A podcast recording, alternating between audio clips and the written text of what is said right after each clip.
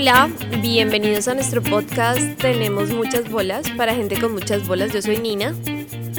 Hola, yo soy Iván Arango. Bienvenidos otra vez a este capítulo veintipico ya que, que tenemos de este podcast. Y hoy estamos con un productor, un productor eh, y un profesor, casi yo diría, del café en Bucaramanga, Gonzalo Mancilla. Bienvenido, Gonzalo. Muchísimas gracias, Nina, y muchísimas gracias, Iván. Muchísimas gracias por tener muchas bolas y, por eh, darme el, placer de, de, homenajearme de esa manera. O sea, me están queriendo decir que también tengo muchas bolas y, bueno, eso es, eso es bueno saberlo, eso es bueno escucharlo. Totalmente, la verdad es que eh, pues ahorita vamos a hablar un poquito más de eso, pero Santander se está volviendo un epicentro cafetero de, en los últimos años, pues a, a mi perspectiva, porque cada vez salen más marcas y uno ve que en general en Colombia el café se está moviendo mucho, ¿no? El de ustedes se llama Café San Fernando hasta la fecha. Cuéntanos un poquito de, de cómo nace ese emprendimiento y quién es Gonzalo Mancilla. Bueno, eh, dos preguntas bastante complejas y largas. Voy a intentarlo resumir. Eh, ¿Cómo nace San Fernando? Tiene que ver mucho con Gonzalo Mancilla. Eh, San Fernando nace porque mi papá en su infancia, él fue cafetero de la provincia guanentina, de un pueblo que se llama Ocamonte, y, bueno, su padre murió muy joven cuando ellos eran unos niños, y pues la abuela tuvo que vender las tierras que tenían de café, de ganado, y se trasladó a la ciudad. Ellos se fueron al internado a estudiar, todo este cuento, y su hermano mayor, eh, que se llamaba Fernando, él tomó como, la batuta o el perfil de, padre y fue una persona muy ejemplar para ellos todo ese tiempo. Luego, pues mi papá tuvo la oportunidad de venir a la ciudad, trabajar, estudiar. Él es un berraco, él, él fue mensajero de un banco y terminó siendo luego el gerente del banco. Él estudió de noche, contaduría y, y pues eso que acabo de decir no sucedió de un día para otro, ¿no? Sucedió durante mucho tiempo. Yo recuerdo yo estaba en el colegio él estudiaba de noche ya estando viejo, ¿sí? ya siendo mayor. O sea, él no tuvo la misma oportunidad que nosotros de pronto de estudiar de jóvenes. Y, y bueno, cuando él, trabajó mucho tiempo en varios bancos y, luego tuvo la oportunidad de, lo liquidaron en un banco y buscó otro trabajo y con esa liquidación él, él dijo, bueno, voy a volver a mi terruño, voy a comprar un pedacito de tierra, a ver qué hacemos. Y tuvimos la oportunidad, la fortuna de dar con un pedazo de tierra abandonado en la en la falda de la Mesa de los Santos, en el costado que da hacia Pidecuesta. Entonces eso, eso sucede en 2006, sí, en 2006, cuando yo ya estaba terminando mi universidad y estaba decidiendo qué iba a estudiar y pues yo por, eh, digamos que por eh, conciencia eh, por introspección decidí estudiar algo relacionado con alimentos, con la producción de alimentos, porque pues el ser humano necesita, desde que desde la época de las cavernas necesita alimentos para sobrevivir todos los días. ¿Por qué dices que por conciencia? ¿Porque te estaba generando algo el tema de cómo se manejaban los alimentos actualmente? Sí, no sé, me, me, llamó mucho la atención. Siempre hemos tenido, gracias a, a los fundamentos que nos ha brindado nuestra mamá, como esa preservación ambiental, esa conciencia social, de sostenibilidad, ese, ese, ese, también como ese sentido crítico social, ¿sí? Eh, de, de, donde vivimos y de todo lo que hace el ser humano y de cómo nos estamos destruyendo. Y bueno, yo dije, bueno, el ser humano necesita alimentos y vamos a empezar a estudiar algo relacionado con todos los alimentos en general. Entonces fue cuando decidí irme para Tunja, porque aquí en Bucaramanga no existía la, ingeniería agropecuaria, que tiene que ver tanto con la parte agrícola y pecuaria, o sea, tanto producción de animales como vegetales. Y pues ahí empezó todo y en, en 2009, cuando iba en, mis inicios de carrera, ya lleva quizá dos semestres, fue cuando vimos la vocación de la finca hacia la parte cafetera y empezamos a a eliminar un poco la ganadería que teníamos y todo esto, que, con la que habíamos empezado años antes, y empezamos a, mirar esa vocación cafetera y a tornar toda la finca y empezarla a escalonar desde ya hacia, hacia la parte cafetera. Fue cuando luego, en 2012, a punto de graduarme, eh, vi una materia en noveno semestre que se llama agroindustria, porque toda la carrera que yo vi tenía que ver era con la producción más no la transformación. Eh, entonces... ¿Qué, ¿A qué te refieres con eso? ¿Qué diferencia hay entre la producción y la transformación? ¿De la tierra estamos hablando o de los productos como tal? Una cosa es producir las materias primas y otra cosa es transformarlas para darles un valor agregado. Y en esta materia, pues yo, yo decidí, pues no sé, digamos que nos enseñaron en toda la carrera vimos cómo producir ganado para carne, para producir leche, etc. Y pues en esta materia con la leche hacíamos yogur. ¿sí? Con la carne hacíamos chorizos, con la leche también hacíamos quesos, todo este tipo de cosas. Y fue cuando decimos, bueno, entonces con el café que tenemos en la finca, que iba a dar nuestra primera cosecha, vamos a trillarlo, a tostarlo, a molerlo y a empacarlo. Y yo lo llevé a una feria que hicimos con esa misma materia en la universidad y vendí todo el café, no sé, me haría mis primeros 100 mil pesos. Y fue cuando yo dije, esto es interesante. Entonces, Luego, luego yo terminé las materias y empecé a desarrollar mi, mi, mi, pasantía que la hice con la Federación Nacional de Cafeteros, seis meses. Ellos querían que yo me quedara trabajando allí después de esos seis meses, o sea, y hacer la tesis con ellos, pero yo ya tenía muy claro lo que iba a hacer. Yo dije, no, yo me voy a hacer la tesis en la finca, vamos para la finca, me interné allá un año, fue una tesis bastante larga porque tenía que ver con certificar la finca con Rainforest Alliance, que son criterios de sostenibilidad a nivel internacional, y también con producir una marca. Terminada la tesis, eh, ya había conseguido quien me hiciera la maquila o el proceso del café y ya tenía tres clientes, tres cafeterías pequeñas que nos estaba comprando el café. O sea, de alguna manera me atreví a, coger ese producto, a mejorar el empaque y, y salir a vender, ir a preguntarle a la gente si quería tener su empaque en su cafetería y preparar sus bebidas de café con nuestro café, ¿no? Oye, y a tu papá, digamos, en ese momento que decidiste como, no, no voy a trabajar con la federación, quiero empezar lo mío, ¿qué, qué opinión te daba o de dónde salió ese empuje para hacerlo? Sí, no, pues, pues no sé, yo, yo tenía claro que, que había estudiado ingeniería agropecuaria para, para no depender de nada, para ser empresario, para ser emprendedor eh, está claro que en ciertas etapas de la vida uno tiene que ser empleado y hoy por hoy yo soy empleado porque a mí me contratan diferentes entidades y demás y todo eso complementa la vida empresarial y mi vida empresarial complementa también mi, mi trabajo como, como empleado de otras entidades. Es muy interesante, ellos me apoyaron, eh, yo le compré el café a mi papá, hoy por hoy se lo compro. Sí, o sea, la finca se maneja con un tema totalmente independiente. Yo cuando, cuando empecé en 2012 registramos legalmente la, la, empresa para poder sacar el régimen de facturación y todo esto. Y yo le dije a mi hermano, que él es abogado, eh, ayúdeme, hagámoslo y, y, le regalé unas acciones. Yo cogí el dinero que había ganado en federación y compré algunos instrumentos para empezar, compré un molino, eh, invertí en empaques, una selladora, etc. Y empezamos. Luego más adelante... Eh, yo me di cuenta del apoyo tan grande que había sido mi mamá a nivel, desde el punto de vista moral, sí, usted puede, hágale, todo ese trasnocho a la pena. Y, mi papá de pronto a, veces dándome crédito con el café y todo esto. Eh, luego más adelante mi esposa y un empleado que es muy clave para nosotros, que es Ferney. Y yo repartí las acciones y hoy por hoy somos más, más socios. Es mi familia y eso incluye a Ferney, que él es como si fuera un hermano para nosotros. Eh, y bueno, y ahí empezamos a, crecer poco a poco, luego... ¿Con qué tipo de, café arrancaron? Sí, empezamos a sembrar eh, café Castillo, variedad Castillo, que en esa época la federación lo recomendaba. Eh, recuerdo mucho que fueron unos técnicos de la federación y, y, y nos dijeron, bueno, siembrenlo de esta manera y demás, para este clima. Y pues en esa época yo apenas estaba aprendiendo de café, yo me dejaba guiar.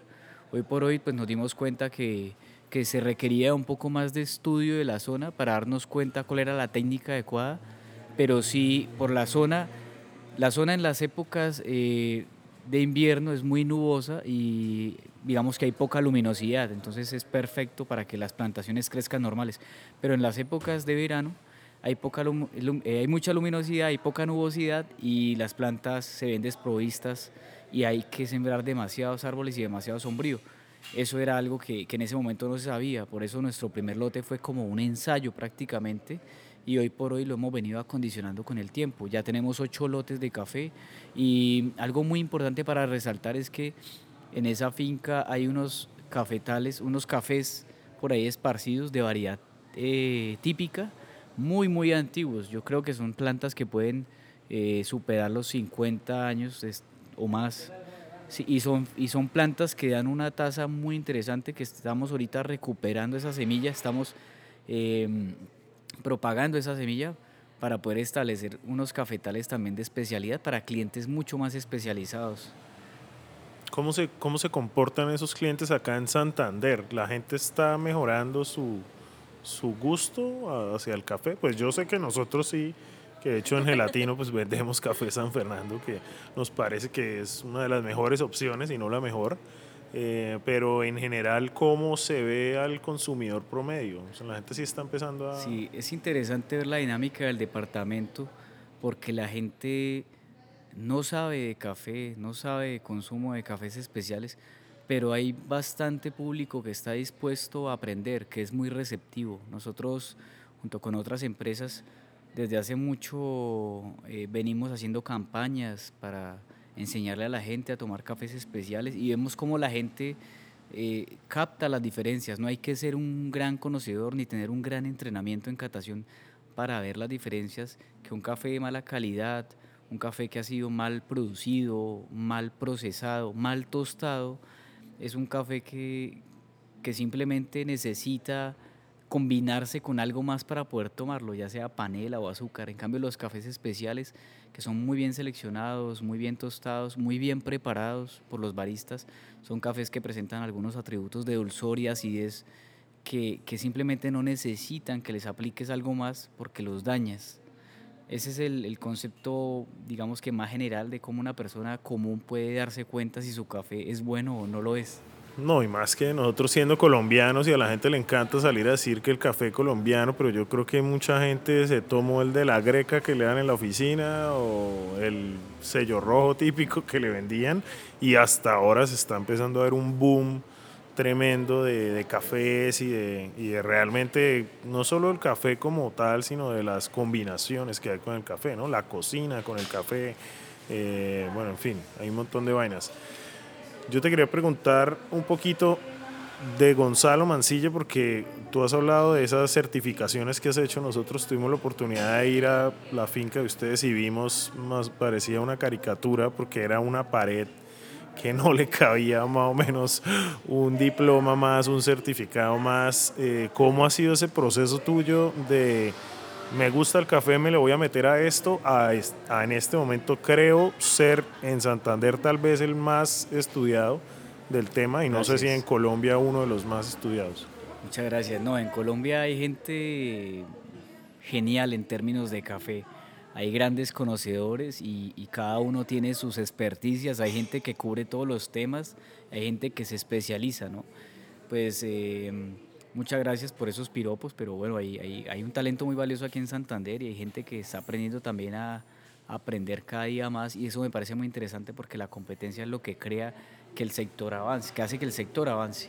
Eh, pues sí, esta pared es eso que me prometí solo enmarcar los más importantes, porque tengo demasiados. Eh, antes, antes, antes de, de, de comentarte cuáles son o qué es lo que he hecho, Mira que el año pasado que estuve en Toronto, un cliente que estuve visitando allá, un día tuvimos un día libre y me hizo hacer un taller de, de fortalezas, de Gallup. Y uno paga y hace un test y es muy preciso, le bota a uno las cinco fortalezas. Y una de esas, mía, fue aprendedor. Somos esas personas que tenemos la necesidad de estar aprendiendo todo el tiempo. Entonces yo me meto en cuanto curso haya. Eh, y lógicamente he venido una motivación. Claro, sí, aprender cada día más también para poder enseñar más. Yo pues he tenido la fortuna de, empezar mi educación de la, de la SCA, de la SCA, empecé con la, con la Asociación Europea de Cafés Especiales, tomando cursos aquí en Colombia cuando venían entrenadores internacionales, tuve la fortuna de ir a Europa también eh, y estudiar allí, y luego la SCA se unió con la SCA, que era la americana, y formaron lo que es la SCA, que es la Specialty Coffee Association o la Asociación de Cafés Especiales, que ahora es a nivel mundial. Y pues he venido estudiando con ellos y también con el CEQUI, que es el Coffee Quality Institute. Hoy por hoy pues ya soy entrenador oficial de la SCA, la única persona del oriente colombiano, eh, una de, las diez, de los 10 entrenadores que hay en Colombia. Eh, básicamente nosotros representamos a la SCA en Colombia para todos los cursos y módulos y certificaciones que se dictan aquí en Colombia, eh, que se imparten de la ESCA.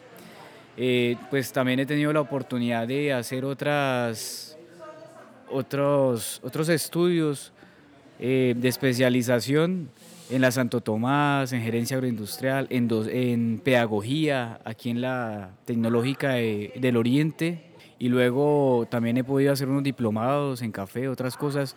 Me gané una beca con la OEA para hacer un diplomado en, en sostenibilidad muy interesante, internacional, con la Escuela de Ingeniería de Perú. Y ahorita me gané una segunda beca de la OEA, de una maestría que acabé de finalizar este año en gestión de empresas agropecuarias y dirección de agronegocios. ¿Y cómo lograste eso? O sea, ¿cómo, cómo alguien eh, llega allá? O sea, ¿qué, ¿qué, pasó para que te lo hubieras ganado? ¿Cómo la buscaste? No, pues averiguando, enviando la hoja de vida y las cartas de intención a las diferentes convocatorias que salían. Y pues yo creo que una de las cosas que más me ha dado puntaje en la evaluación que harán los jueces es que nuestro proyecto, mi proyecto, mi empresa es un proyecto eh, ambiental y socialmente sostenible, porque nosotros impactamos eh, tanto el medio ambiente como las personas relacionadas en esta cadena de valor. Algo muy importante es que hoy por hoy pues nuestra demanda ha crecido, eh, a diferencia de nuestra oferta, un poco más rápido ha crecido la demanda y por esto hemos tenido que reclutar otras, otras fincas y hemos definido unos criterios para estas fincas. Tienen que ser fincas pequeñas, de familias cafeteras que representan los valores de nuestra empresa y de fincas que no solo producen un muy buen café, sino que también cuidan el medio ambiente en el proceso de producir ese buen café.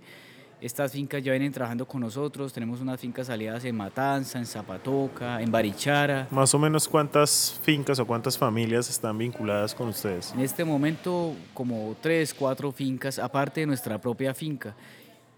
Y muy importante. Conocimos a unos de Matanza con un café muy chévere. Sí, no, y el café hecho que nos estamos tomando desde allá. Y está delicioso. Tiene notas achocolatadas muy marcadas, un cuerpo medio alto, cremoso. Es un café muy interesante, es un caturra amarillo. Caturra era el nombre del café que no me ¿Sabes? Y algo muy importante que nosotros hacemos y que nos diferencia mucho de, de la competencia es no solo que manejamos criterios internacionales, del CQI y de la SCA para poder producir nuestros cafés, sino que también nosotros los diferenciamos, o sea, no mezclamos los cafés, no engañamos al cliente diciéndole como, oiga, todo este café es de San Fernando, no. Cada, cada café mantiene su, su línea, su transparencia, o sea, el cliente final debe saber de dónde proviene ese café, de qué caficultor, de qué finca, qué variedad, qué origen, cómo fue procesado, cómo fue tostado. Claro que eso pasa mucho ahorita con toda la onda artesanal que obviamente se puso de moda. Nosotros también teniendo un producto artesanal hay mucha gente que dice que es 100% artesanal y termina siendo la mitad químicos, la otra mitad así medio le echaron unas fresas y ya dice que son artesanales. Eh, pues en nuestro negocio y en el café se nota también eh, yo, pues no vamos a mencionar marcas populares, pero en Colombia hay marcas que son muy fuertes de supermercado que están muy, muy eh, manoseadas. La gente todavía tiene el concepto de que en un supermercado encuentra cafés especiales, así como de pronto puede encontrar vinos de alta calidad en un supermercado. Y es mentira. ¡Es mentira! Yo me acuerdo que cuando nosotros hicimos nuestro, nuestro entrenamiento en gelatino, eh, tú nos contaste mucho, pues fue como la primera vez que yo caí en cuenta de, de que de pronto no conocía mucho el, café que uno se toma, porque nos hablabas un poco que el café eh, comercial, el que uno compra en el supermercado, viene de diferentes fincas, a veces ni siquiera es lo mejor porque lo mejor lo están mandando para exportación. Exacto. Cuéntanos un poquito cómo, cómo conociste esto. Bueno, yo he tenido la oportunidad de trabajar prácticamente en, más de la mitad del país con diferentes trilladoras, tostadores, zonas cafeteras y me he dado cuenta en toda esta cadena de valor del café que empezando una finca que produzca cafés especiales, su 100% de café no lo puede producir como especial porque en el proceso de producir ese café especial hay unas selecciones que van generando unos rezagos, que es lo que llamamos pasilla. Y estas pasillas también se comercializan y hay personas que las trillan, o sea, para sacar la almendra en verde y también se tuesta y se vende y se comercializa y alguien está dispuesto a tomárselo.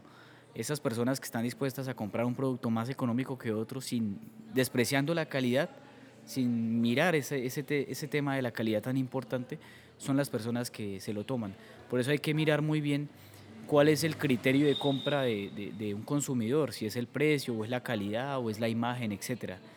Todas las personas que están dispuestas a comprar por precio están consumiendo productos que son de baja calidad. Eh, luego, también cuando se va a exportar un, café, eh, así sea el mejor café que, saca la finca en el proceso de trilla y de selección en verde, también hay unos rezagos, hay unas máquinas que se llaman densimétricas, otras son los monitores o las granulométricas, separan por densidad, por aire, separan también por tamaño y luego separan electrónicamente todo lo que, todos los granos que se consideran incorrectos, que se consideran que no están sanos, por color. Y todos estos cafés son los que llamamos consumos. Nosotros inclusive tenemos una línea de café consumo que es mucho más económico, de baja calidad, pero que es santanderiano, por lo menos en ese sentido estamos intentando competir con marcas que no voy a mencionar, pero son cafés que traen de otras zonas del país, que son de muy baja calidad y que son de otras zonas, entonces desde ese punto de vista estamos, estamos, por un lado vendemos café de buena calidad, pero el que no quiere un café de buena calidad y busca precio, le vendemos un café que al menos es regional, entonces al menos está activando la, la, la economía. La economía, exacto. ¿Qué nota? No, pues esto es un mundo re grande. ¿Alguna vez les cayó la roya? alguna vez o otras de sus variaciones. Es, es, muy poco común encontrar un cafetal donde no haya roya.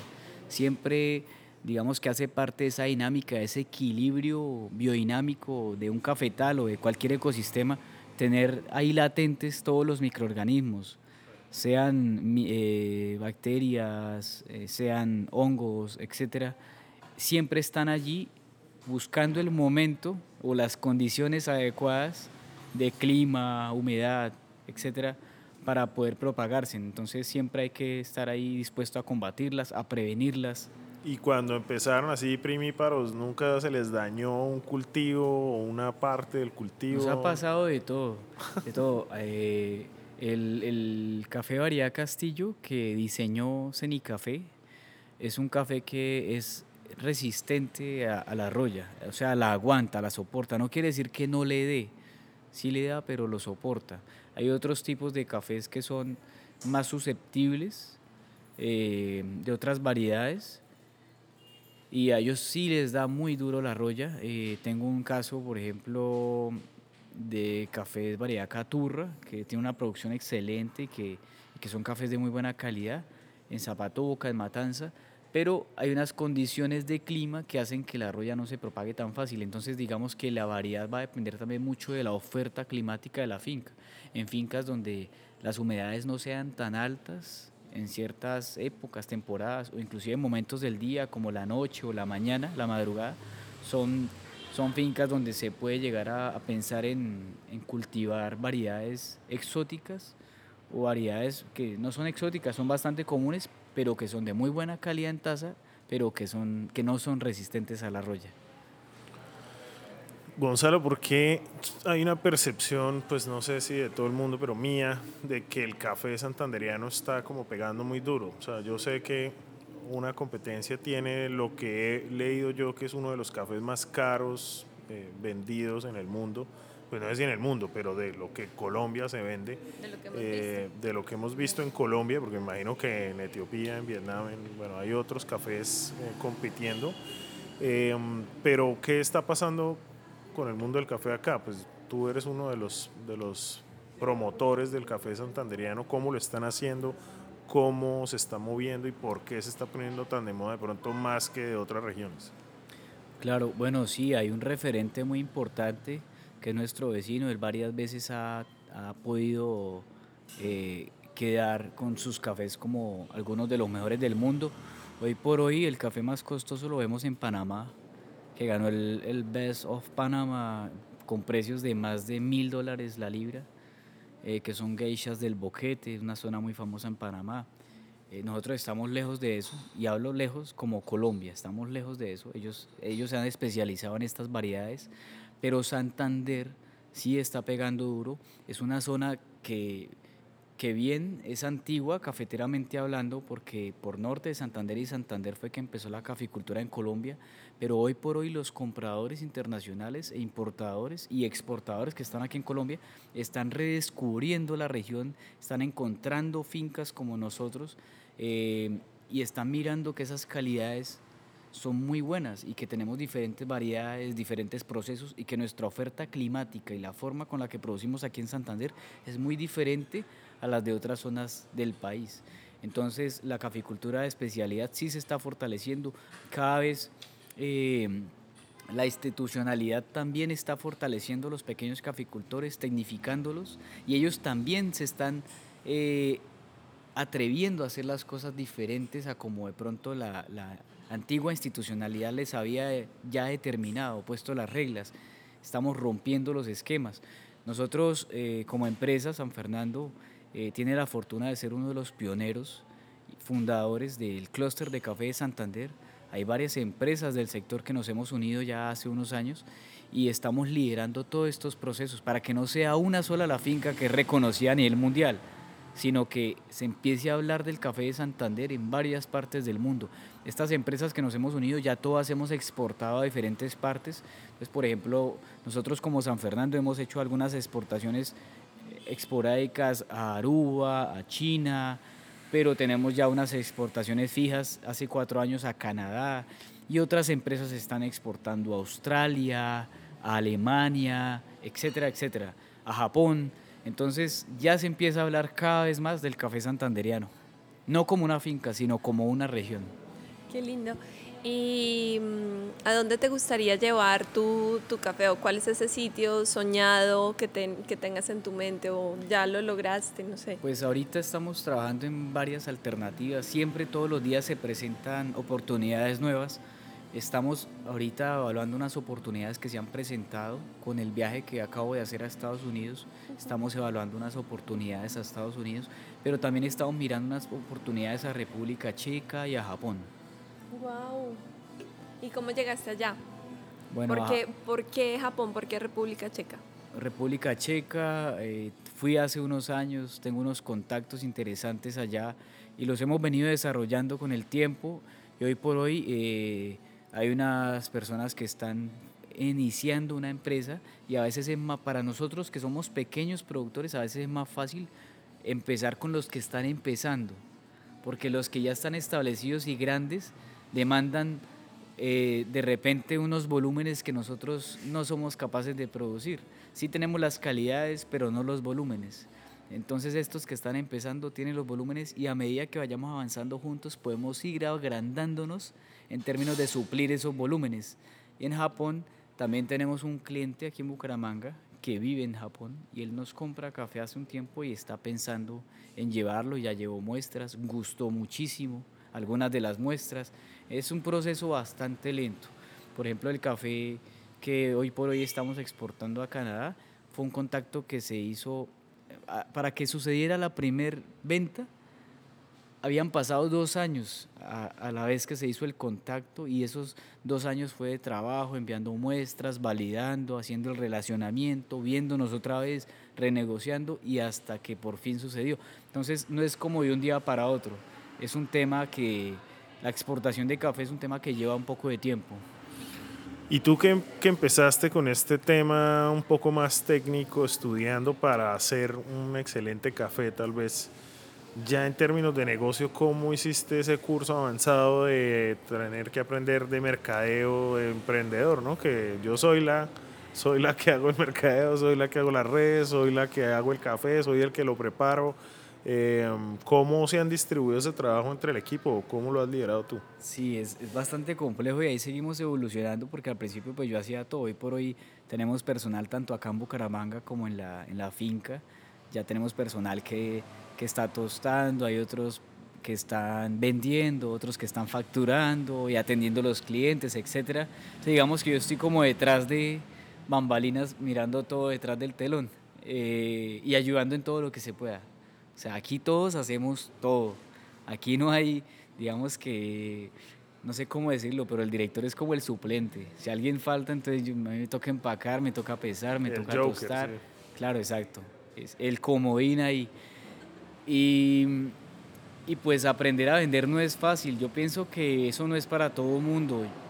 Eh, por instinto, yo creo que se lo puede haber heredado a mis papás. Mi mamá ha sido negociante toda la vida eh, y me, me, metió muy en las venas esa, esa cultura santanderiana del descuento, ¿no? Típico. Uno va a San Andresito y no lo dejan a uno entrar y le dicen esto vale tanto, pero se lo dejo en tanto y lo desarman a uno. Entonces ya uno aprende como esa cultura eh, de negociación aquí a, a, nivel local, pero también hay que aprender cómo negociar afuera en otras regiones y también en otros países.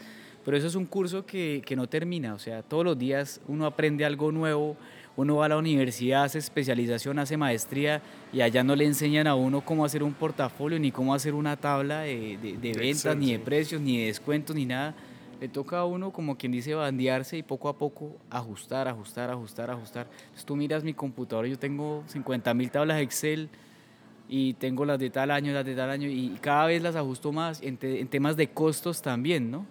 Porque de pronto uno en la universidad le dice, no, mira, estos son los costos que tú tienes que tener en cuenta, pero muy a nivel general, pero ya para cada caso específico son muy específicos, los costos directos, indirectos, etcétera, y toca cada año seguirlos ajustando, ajustando, ajustando. Y cuando uno dice, oye, ve, yo llevo ocho años de operación y yo me había dado cuenta de este costo, ¿sí? Pero es mejor, más vale tarde que nunca, ¿no? Que son los que lo desangran a uno a veces si uno no sabe dónde se le está saliendo el aire al colchón. Exacto, pero ese curso no termina, o sea, ese curso todos los días lo hacemos y todos los días aprendemos algo nuevo de todas las personas que se nos atraviesan por enfrente.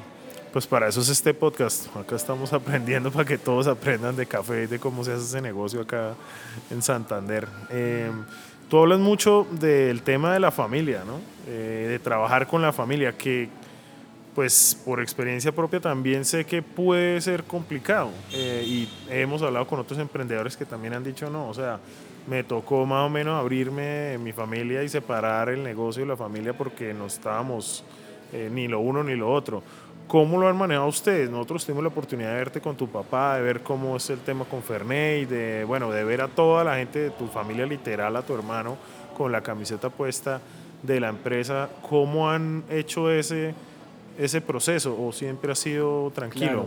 Pues eh, mi hermano y mi mamá, que yo les di acciones y los volví accionistas, ellos tienen sus eh, actividades totalmente separadas eh, digamos que las decisiones las he tomado yo y eh, hay unas decisiones que me gusta compartirlas y pedir opinión. Eh, decisiones con respecto a la finca las tomamos junto con mi papá. Eh, en temas de producción, en temas de todo lo que tiene que ver con la finca, infraestructura y demás. Pero ya en temas empresariales son decisiones que tomo yo, pero dependiendo del, del nivel de importancia que tenga la decisión, lo comparto y escucho a los, a los operarios, a los colaboradores, a ver qué opinan, qué ideas me dan, también a mi esposa, que ella también es accionista y ella está aprendiendo de café, está perfilada a, trabajar en este emprendimiento más adelante y, vamos a hacer otro emprendimiento en conjunto de café, eh, digamos que otra marca de café totalmente aparte, con un concepto totalmente independiente. Eh, relacionado mucho con el tema de las mujeres y de, y de mujeres cafeteras. Eh, en Santander hay muchas mujeres que producen café y muy buenos cafés, pero, pero no hay nada para ellas. Nadie ¿No hay visibilización? Sí, no hay, exacto. Nadie las está viendo, nadie, no las conocen. Entonces podemos comprar su café de muy buena calidad, enseñarles a producirlo, mirar que estén cumpliendo los parámetros de sostenibilidad y, pagarles por un buen café y, dar visibilidad a esos cafés que ellas produzcan, manteniendo toda esa transparencia, pero eso va a ser una marca que ya tenemos diseñada y va a ser muy bonita y va a ser emblemática para la región. Qué lindo, felicitaciones, muy chévere eso. ¿Cuánta gente está trabajando hoy contigo? ¿Cómo ha ido creciendo ese equipo? Sí, bueno, ahorita en Bucaramanga somos tres personas, aparte de, bueno, otros colaboradores que no son de tiempo completo, como los, eh, los domiciliarios o los visitadores. Y, y en la finca sí hay como tres personas de lleno y hay otros que son esporádicos. Ahorita que estamos en cosecha, hay varios de esos esporádicos, hay como unos cuatro adicionales porque estamos recolectando café. Eh, básicamente, básicamente eso. ¿Y cómo crees que, que, se pueda llegar a diferenciar nuestro café santanderiano con el café de otras regiones? O sea, Bien, pues nosotros como clúster tuvimos la fortuna de, de, hacer un proyecto con Impulsa y ganamos unos recursos donde se, se buscaron varias líneas de apoyo. Una de, una de esas líneas fue la contratación de un grupo de expertos para diseñar una marca regional una marca sombrilla, que es un proyecto que está ahí en stand-by, pero esa marca sombrilla fue diseñada pensando en los componentes que diferencia el café de Santander de otras regiones. Y, algo, y hay dos cosas muy importantes que puedo decir al respecto. Uno, que el café en Santander, debido a nuestra latitud y longitud y a la radiación lumínica, son cafetales que son sembrados bajo sombrío. No quiere decir que en otras partes del país lo hagan. Hay otras partes como en Sierra Nevada y otras partes en Huila donde lo hacen, pero digamos que la mayor parte de la caficultura, tanto el centro del país como del eje cafetero y también para abajo hacia el sur, son cafetales que están expuestos a la radiación directa. Nosotros aquí durante años, ¿sí? hemos sembrado los cafés bajo sombrío y eso hace que nuestro café de alguna manera contribuya más a la sostenibilidad y al medio ambiente. Otra cosa muy importante es que nosotros somos pioneros del café de Colombia. El café entró por Santander. Y aquí tenemos cafetales antiguos, con variedades antiguas, de muy buena taza, que en algún momento fueron reemplazadas por la institucionalidad, pero que la gente hoy por hoy está recuperando. ¿Y cómo es eso de que el café a Colombia entró por Santander? Bueno, eh, hay algunos eh, escritos eh, históricos evidencias que dicen que el café entró por norte de Santander, eh, entró a Salazar de las Palmas. Hay escritos antiguos que hablan del padre Francisco Romero, que hay una estatua de él en el parque de Salazar de las Palmas. Él en esa época, sobre los 1830 quizá, me descacho por algunos años, él ponía a la gente de penitencia a sembrar café entonces se le atribuye a él la expansión de la caficultura en esa zona. Luego los registros hablan de que aquí en, en Santander los primeros cafetales fueron sembrados en las zonas altas de Girón.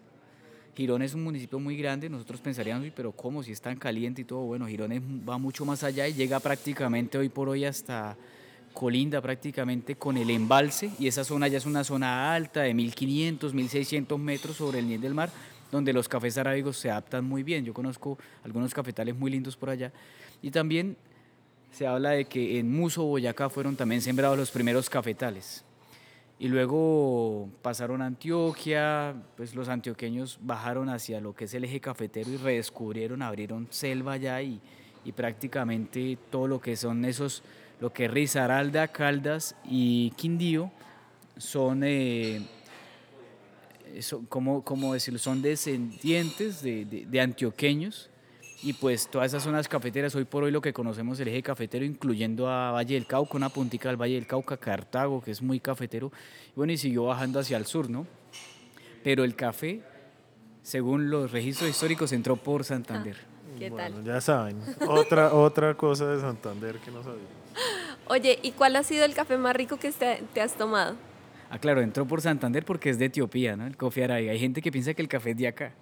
Café más rico que he tomado, bueno, aparte que, que hemos hecho experimentos con cafés muy buenos en nuestra finca. Una vez sacamos un, un Freezer Black Honey, que fue un café que tuvo fermentación de 30 días. Ese fue el que probamos nosotros, ¿no? No.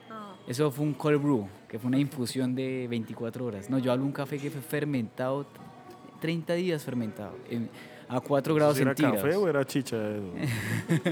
no, porque lo que pasa es que la temperatura muy baja hace que los microorganismos se propaguen muy lentamente y empiezan a hacer otras rutas metabólicas. Pero los cafés más ricos para mí son los etíopes. Los cafés precisamente es de donde es el café arábiga. Etiopía tiene unos cafés espectaculares. Tengo aquí uno de una marca mundialmente conocida que es Blue Bottle Fui a una tienda en Los Ángeles y compré una bolsa de café etíope y es delicioso, tiene notas florales, sabe como a té de rosas, es excelente, es muy bueno. Los cafés de Etiopía son deslumbrantes. Lógicamente he también cafés muy buenos de Kenia, de Panamá. ¿Qué días probé uno que traje Montreal de Burundi? Es un café que tenía unas notas bastante como marcadas a canela, cardamomo, muy, muy interesantes. Y lógicamente aquí en Colombia he probado cafés muy buenos. Eh, eh, no puedo dejar pasar este conversatorio para resaltar el trabajo que está haciendo Huila. Huila tiene hoy por hoy algunos de los mejores cafés de Colombia. Qué chévere. ¿Qué consejo le darías a la gente que quiere entrar al tema del café? Más allá de, o sea, tanto a sembrarlo como a ser barista, a, experimentar un poco más ese mundo. Bueno, eh, leer, ver videos, eh, inscríbanse en la página de la, de la SCA, eh, sigan diferentes páginas que hay en Facebook y en Instagram. Nosotros tenemos una iniciativa de comunicación cafetera en Instagram que se llama Coffee Top. Síganos en las redes también de San Fernando. Eh, nosotros hacemos también cursos. Precisamente mañana empezamos un curso para unos clientes. Lo terminamos pasado mañana y por ejemplo este sábado vamos a hacer una certificación de la SCA aquí en Santander. Nosotros como empresa llevamos más de cinco años certificando a la gente con la ESCA. La ESCA es la Asociación de Cafés Especiales a nivel mundial, es el ente más importante de café a nivel mundial y ellos tienen unos módulos de educación que nosotros representamos aquí en Santander y entre esos módulos hay uno de barismo que se divide en tres, el, el básico que es el foundation, el intermedio y el profesional. Y em, yo les recomiendo a las personas que se quieran involucrar en eso que hagan el nivel básico, que es un nivel para para amateurs, para personas que no saben nada y quieren coger una máquina de espresso y hacer un, un buen espresso, hacer un buen cappuccino y tener un conocimiento muy básico de lo que es el café y el barismo. Y enamorarse ahí por la derecha de todo lo que sigue. Bueno, Gonzalo, esto ha estado súper interesante. La pregunta de nuestro podcast, para ti, ¿qué es tener muchas bolas? Yo creo que todos los santanderianos tenemos muchas bolas por dentro, pero pero piedra, bueno, la analogía ahí, pero, pero hay algunos que les da de pronto como pena sacar ese, esa berraquera, ese perrenque que tienen por dentro. Tener muchas bolas para mí significa, no sé, me marca mucho el himno de Santander. Siempre adelante ni un paso atrás, o sea, ser persistente, tener consistencia en las cosas. Hay personas que hacen algo y no lo logran y lo dejan ahí y lo abandonan. Tener muchas bolas es seguir ahí talando y talando y dándole y dándole, martillando hasta que por fin se avanza y se logra un avance significativo. Es cuestión de tiempo, todo en la vida es cuestión de tiempo. Y de bolas. Y de bolas, sí. Qué chévere, te felicito porque realmente desde que nosotros arrancamos contigo, que vimos tu entrenamiento, o sea, es entender un poquito que si uno quiere hacer las cosas y, no se trata de compramos una cafetera, vamos a empezar a vender café, como tener la conciencia de qué es lo que estamos vendiendo, que nuestro equipo se entere más, se entrene más. Eh, pues te quiero agradecer porque realmente Ferney siempre está, o sea, Ferney también para nosotros es súper importante porque él siempre está dispuesto a ir a entrenarnos. Si llega gente nueva a la heladería, él va y me los entrena, ya está que convence a Lady de que se vaya a entrenarse y aprenda más a hacer las figuritas y bueno, todo lo que tiene que ver por ese lado. Entonces te felicito porque realmente nos hemos beneficiado y, pues es algo muy lindo que estamos hoy viviendo en nuestra heladería. Muchísimas gracias. No, nosotros existimos por ustedes y para ustedes. Muchas gracias a ustedes. Chévere. ¿Qué viene para Café San Fernando el próximo año? O bueno, más adelante. Sí, no, muchas cosas. Vamos a, a trasladar la planta a la Mesa de los Santos, a la misma finca, para tener todo centralizado y poder ser un eje eh, no solo turístico, donde la gente pueda ir a un solo lugar y ver todo el proceso, que son muy pocas las partes en Colombia donde se puede hacer esto. Ver desde cómo se produce la, la planta, el fruto del café, hasta que ya llega a la taza final, pasando por la trilla, la tostión, todo esto en un solo lugar, son muy pocas las partes. Pero no solo para los turistas, sino que también queremos más adelante ser un campus autorizado de la SCA, el primero en el oriente colombiano con entrenadores de la SCA Em, para poder entrenar gente con los mejores estándares en detalle internacional en términos de café. Eh, que vengan baristas, no solo aquí de Santander, sino de todas partes de Colombia y del extranjero, pero también tostadores, también catadores, y que se entrenen allí. es lo que queremos hacer. San Fernando va a reconfigurar su nombre, va a reconfigurar su marca, va a hacer una, se va a refrescar y se va a especializar hacia los cafés de Santander, no solo los que producimos nosotros mismos, sino que queremos enaltecer el trabajo de otras personas en otros municipios que están haciendo muy bien su trabajo, pero que nadie los está mirando. Y nadie puede acceder a los cafés de ellos. Pues yo extiendo y comparto la felicitación de Nina. Eh, ya tuvimos, digamos, al bodeguero del campo, donde nosotros como empresa hemos visto el valor de comprar local yo invito a la gente que nos escucha en otras ciudades, pues ojalá que apoyen su producto local, acá lo estamos haciendo con lo propio, ojalá también pues tengan unas variedades santanderianas obviamente en su mercado, pero lo que están haciendo realmente, como decimos muchas veces acá en este podcast, es hacer ciudad, es hacer marca Santander, hacer el departamento más grande. Y eso tiene un valor más allá de, pues obviamente con todos los estándares que le están aplicando al café, eh, hay que sentirse muy orgulloso porque están cogiendo un producto que a nivel nacional e internacional nos representa, pero ahora como nuestra región saca la cara a través de Gonzalo Mancilla y San Fernando. Entonces, felicitaciones. No, muchas gracias y, nuevamente muchas gracias a ustedes por tener tantas bolas también. Cuéntale a la gente dónde encuentran más sobre, sobre ti, sobre tu emprendimiento. Bueno, eh, de pronto si quieren saber más sobre mí, aparece mi perfil en, en la página. no, no, no. Eh, ah, en Tinder, no, no, no uso eso, no uso. No, pues me pueden buscar en la página del Coffee Quality Institute, hay un buscador para los catadores Q-Graders, ponen Mancilla o Gonzalo, lo que sea, y ahí aparece mi perfil, ahí aparece mi contacto, pero también me pueden seguir en, en Instagram como AST Mancilla eh, estoy subiendo fotos de café, de agricultura en general, de agroindustria, de arte también, de generalmente. Los cursos que se están de los cursos, de todo. Eh, y también síganos por favor en San Fernando. San Fernando Coffee aparece en Instagram, en Facebook y allí también estamos publicando todos los cursos que normalmente estamos dictando. Que nota, nosotros les prometemos que cuando San Fernando cambie de nombre volvemos a hacerle una entrevista a Gonzalo para que nos cuente sobre la nueva marca y sobre esa marca de mujeres que también me pareció muy interesante. De una, de una. Bueno, muchas gracias a todos por escucharnos. A nosotros nos pueden ver en heladería gelatino y muy importante, probar el café en nuestra heladería, claramente. y aquí en el Fusander. Claro, Fusader. Y Sí, no, y y también lo pueden comprar allí, ¿no? Por libras, medias libras, por pedido, recién tostado, recién molido, como sea, ¿no? Bueno, ya saben dónde escribirle. Además que hay muchos otros negocios de Bucaramanga que también están ofreciendo el café San Fernando y donde lo vean, pues ya saben de qué les estábamos hablando y que es un producto pues de la más alta calidad en, en Santander. Entonces, muchas gracias por estar por acá. Nos vemos en el próximo episodio. Iván, Nina, muchísimas gracias por la invitación. Buena onda, un abrazo. Chao. Chao.